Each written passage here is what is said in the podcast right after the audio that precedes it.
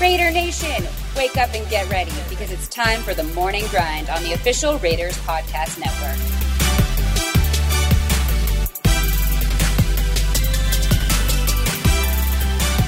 Good morning, Raider Nation. I'm Eddie Paskal, and today is September 11th, 2020, the date that in 2016, Sebastian Janikowski officially became the longest tenured Raider following his appearance in the team's Week 1 win over the New Orleans Saints. Huge shout out to the legend Seabass.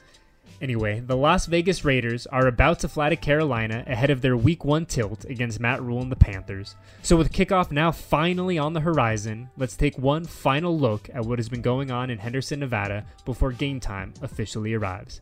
Lego! The game plan has been installed, the plays have been discussed, and we're now just a few hours away from the Silver and Black hopping on a plane and officially heading out on their first business trip of the season.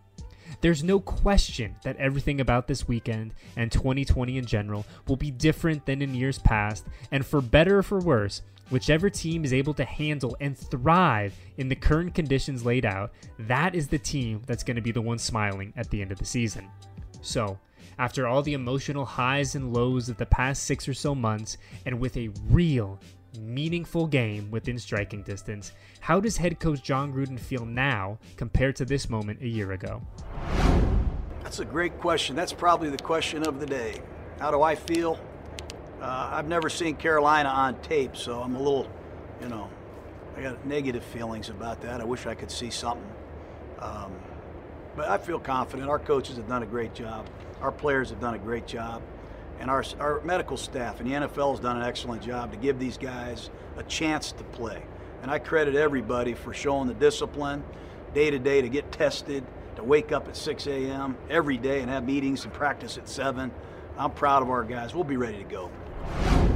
In terms of guys that are going to have to be ready to go Sunday afternoon in Carolina, there might not be two rookies on this team who will be asked to do more than Henry Ruggs III and Bryan Edwards. The Raiders put out their first depth chart of the season earlier in the week, and to the surprise of very few, Ruggs and Edwards were listed as the starting wide receivers headed into Carolina. Now, it's important to note that there's certainly a ceremonial aspect to the depth chart, but all the same, what the two deep does confirm for us is the fact that the pair of talented rookies are going to get a lot of run this Sunday against the Panthers. Making the transition from college to the NFL isn't easy under normal circumstances, which, as we know, these certainly are not. But that journey is indeed helped immensely when you have the support and guidance of the organization's franchise quarterback, Derek Carr, something that both Ruggs and Edwards spoke about yesterday. I mean, Derek, Derek's helped tremendously since, you know, since the draft, since we got started, you know, from the Zoom calls and everything. He's always been a help, someone I can call, and not only me, but you know, anybody that has questions. So, you know, that that that's been big to me. You know, that make us, you know, helped us develop and move on, move into the offense faster. Um, you know, DC's been an extreme, extreme, you know, like help for me and Henry. You know, being young guys, you know, obviously having a veteran in there, it, it helps tremendously. And you know, I'm gonna take advantage of my opportunities. You know, that's why I'm here. That's why they brought me here. So I'm just gonna go out there and play to the best of my ability. We love shiny new toys. It's just human nature. And because of that, we have talked a lot about Henry Ruggs III and Bryan Edwards. And look, I'll admit it, I've been guilty of that as well. With the dynamic pair filling such a glaring need on the roster from a year ago, it's hard not to get excited about the possibility of what they could be in 2020 and beyond, but two players don't make a complete wide receiving corps. And while Hunter Renfrow and Zay Jones have all enjoyed their moment in the media spotlight this offseason, Rico Gafford hasn't quite had his. With just two career receptions to his name, Gafford undoubtedly still has no shortage of things to prove in the NFL, but if you ask Derek Carr, number 10 is up to the challenge. Yeah, Rico has been awesome, man. You know, uh, just coming from cornerback to receiver, that's hard enough transition, just the, the technique of routes and getting out of break, in and out of breaks.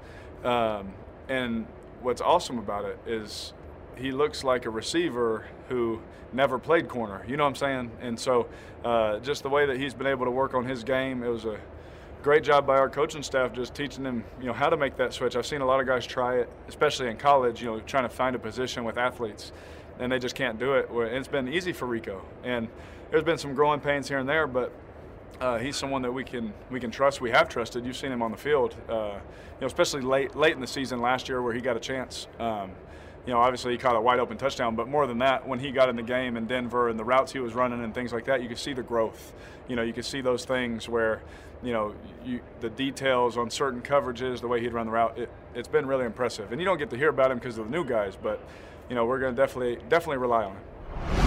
We've talked a lot about the wide receivers this morning, and for good reason. But regardless of who's out wide or what the defense is presenting, Coach Gruden is going to stick to his principles in week one and feature a variety of personnel groupings this Sunday. All of which, according to offensive coordinator Greg Olson, will be in line with his belief of how to most effectively run an offense. Again, I think a big part of it is being able to run the football, and uh, you know that's always been a staple of Jon's in terms of his uh, offensive philosophy. But it's you know he's also a big believer in multiple personnel groupings, and uh, and that has also proven to be a very successful recipe in the NFL. So.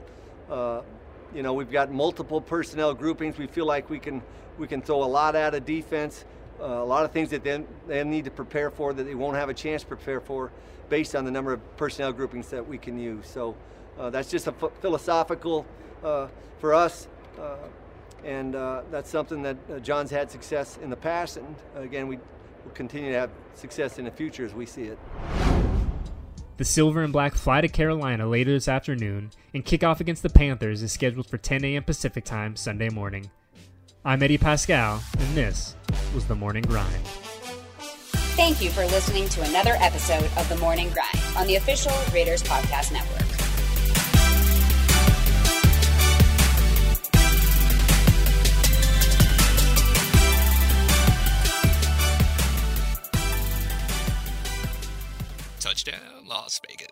Since starting Allegiant some 20 years ago, we've flown more than 100 million people to be with those they love. We're pilots, flight attendants, and technicians, but we're also parents, spouses, and neighbors. And just like you, we're excited to reconnect with the people and places that matter most. That's why we're going the distance for health and safety, on the ground and in the air, because the further we go now, the safer it'll be to go farther tomorrow. Allegiant, the official airline of the Las Vegas Raiders. Low fares, nonstop flights, only at Allegiant.com.